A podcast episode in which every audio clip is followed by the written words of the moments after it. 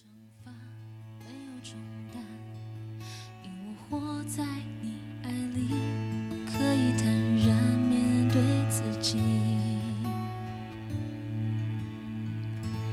我的恐惧，我的软弱，全都交在你手中。哎呀。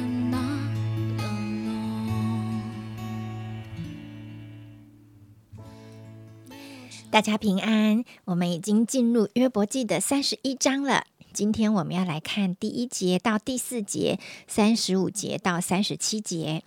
我与眼睛立约，怎能恋恋瞻望处女呢？从至上的神所得之份，从至高全能者所得之业是什么呢？岂不是祸患临到不义的，灾害临到作孽的呢？神岂不是查看我的道路，数点我的脚步呢？三十五节，唯愿有一位肯听我。看哪，在这里有我所画的鸭。愿全能者回答我。愿那敌我者所写的状词在我这里，我必戴在肩上，又绑在头上为冠冕。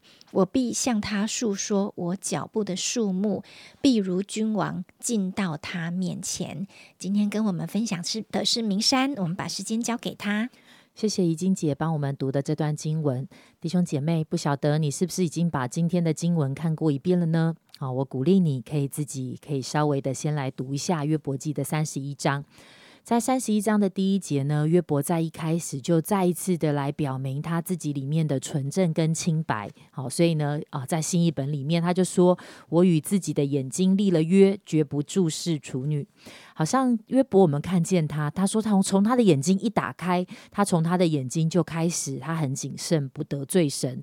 我其实觉得这蛮不容易的，因为其实当我们的眼睛所看到的，我觉得常常就蛮会牵动我们的想法跟欲望。所以一不小心，其实有的时候因着我们眼睛所看到的，好像就勾起了一些什么，让我们很容易的不小心就落入试探，甚至是罪恶的陷阱里面。诶，所以我就在想，诶，弟兄姐妹，我们到底每一天我们的眼睛都在看什么呢？好，我们所看的那些东西怎么样影响着我们？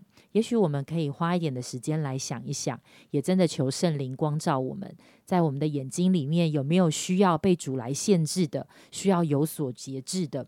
我们的眼睛有没有需要被约束的部分？回到约伯。当我们在读经文的时候呢，诶，我会觉得，其实约伯好像虽然这样一个很长久，在一个苦难跟痛苦当中，但是我非常的感受到他相信神的公义、公平跟全能。对他来说，他也仍然很相信他所经历的一切，不管是好的或是不好的，都是在神的手中，也都是从神来的。所以对他来说，他真的想不通，到底这位应当降祸给不义、给作孽的人的上帝，怎么会用苦难跟灾害来对待他呢？如果我们还记得前两前两天的经文，哇，约伯在神的面前是这样的一个好的人。所以呢，我们从五到四十节，从第三十一章的五到四十节，我们就发现约伯有一连串的发誓，哇，数起来真的是很不少。他不断的说：“我如果怎么样怎么样，那就愿怎么样怎么样的事情发生。”好像他用这样的方式，不断的要来表达，我真的是无辜的，我真的是清白的。那我们稍微看一下约伯发誓的内容，他说：“哦，我是没有不诚实收受贿赂的，没有收受不义之财，没有侵占别人努力的成果，我没有犯淫乱奸淫的这些行为，我也没有压迫奴隶剥削别人，或是吝啬的不去帮助那些有需要困乏，甚至是外客旅。”相反的，约伯说：“我是一个乐善好施，我对家里的人也是非常的慷慨。我虽然很有钱，但是对我来说，财富从来不是我的依靠。我也没有拜天象，拜那些假神。我也没有因为当我的仇敌他受到苦难、受到灾害的时候，就幸灾乐祸。我也没有隐藏我自己的罪恶，我也没有有罪有有错误还死不认罪。这样一读下来。”哎，我不晓得大家觉得怎么样哇？我心里就觉得说哇，难怪一开始在约伯记的时候就说他是个完全正直、敬畏神、远离罪恶的人，好像连在神的眼中也确实是这样。因此，这样的一个约伯，他的心里面很苦。他不断的跟神求，他求神给他机会，能够为他自己辩驳，而且他想要听神能够告诉他、回应他，为什么他必须要受到这样的一个苦难。在三十五到三十七节，新译本是说：“但愿有一位肯听我的，看哪，这是我所画的鸭。愿全能者回答我，愿那与我争送的写好状词，我定要把它带到我的肩上，绑在我的头上为冠冕。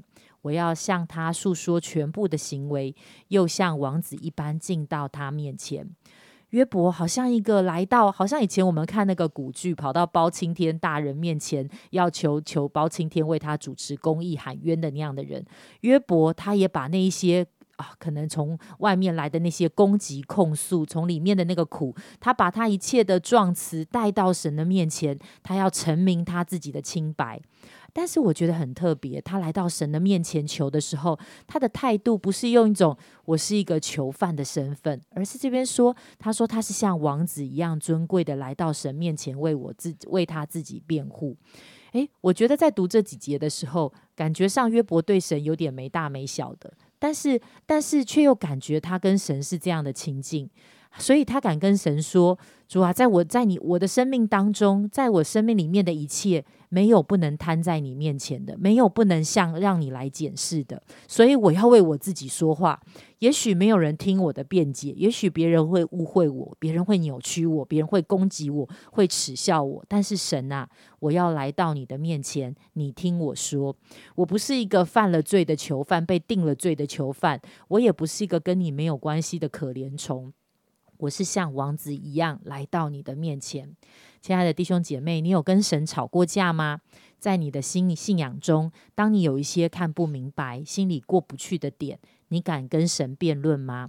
你是把一切简化啊？上帝很伟大，上帝不会错，他一定是公平公义的，所以千错万错一定是我的错，那我就只好只好在这样的一个苦中受苦。还是我们会赶来到神的面前跟他对话，把我里面最深的疑惑带到神的面前摊开来，并且我知道，因为我是这位天父的孩子，所以我来到他的面前，我不是一个可怜的人，不是一个被定罪的囚犯，我是他的孩子。啊，听完明山的分享，会不会让我们更佩服约伯的为人呢？啊，他的行为没有可挑剔的。我相信神也是鉴察他的内心，所以说，所以在第一章就重复说了，他是一个非常清洁、正直、远离恶事的人。所以在神的眼中，他是一个完全人，而且他没有任何的行为或心思不能够摊在神面前的。他敢跟神说，他真的是哦，没有什么得罪神的地方。我就觉得。我们的境界跟他真的是差好多。我记得多年前教会开始有一些先知性预言的教导，或是请先知来为我们领受的时候，我们多少都会害怕啊！神告诉先知一些我们心里我啦，我自己心里一些阴暗面，或者是需要被矫正，或者是不好的地方啊。啊，与其说人带着先知性要来告诉我们生命中的事，但是天天跟我们同行，知道我们暗中隐情的神，我们却好像不是那么的啊。在乎或是不是那么的哦，愿意到神的面前被光照或查验我们里面所有的动机。但是真的感谢神，因为他不是用我们的行为来衡量我们，为我们打分数，或者是啊来分给我们多少爱的神。他真的是不透过我们的行为，他只在乎这一些啊，他早就已经。在十字架上为我们得胜了，所以今日的我们已经具备了活出圣洁，还有神所有属性的能力跟信心。所以，让我们虽然我们没有像约伯这样的经历，但是我们可以活出一样跟他光明的生活，因为我们在基督耶稣里，天天都在神的爱中得胜。得力，而且充满荣耀。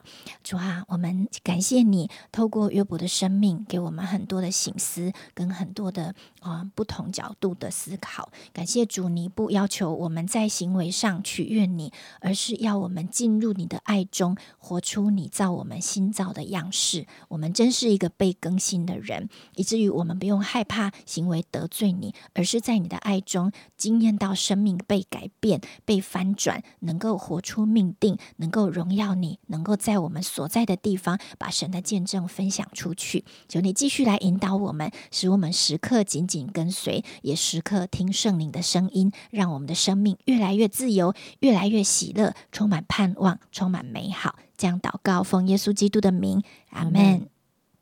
你会为我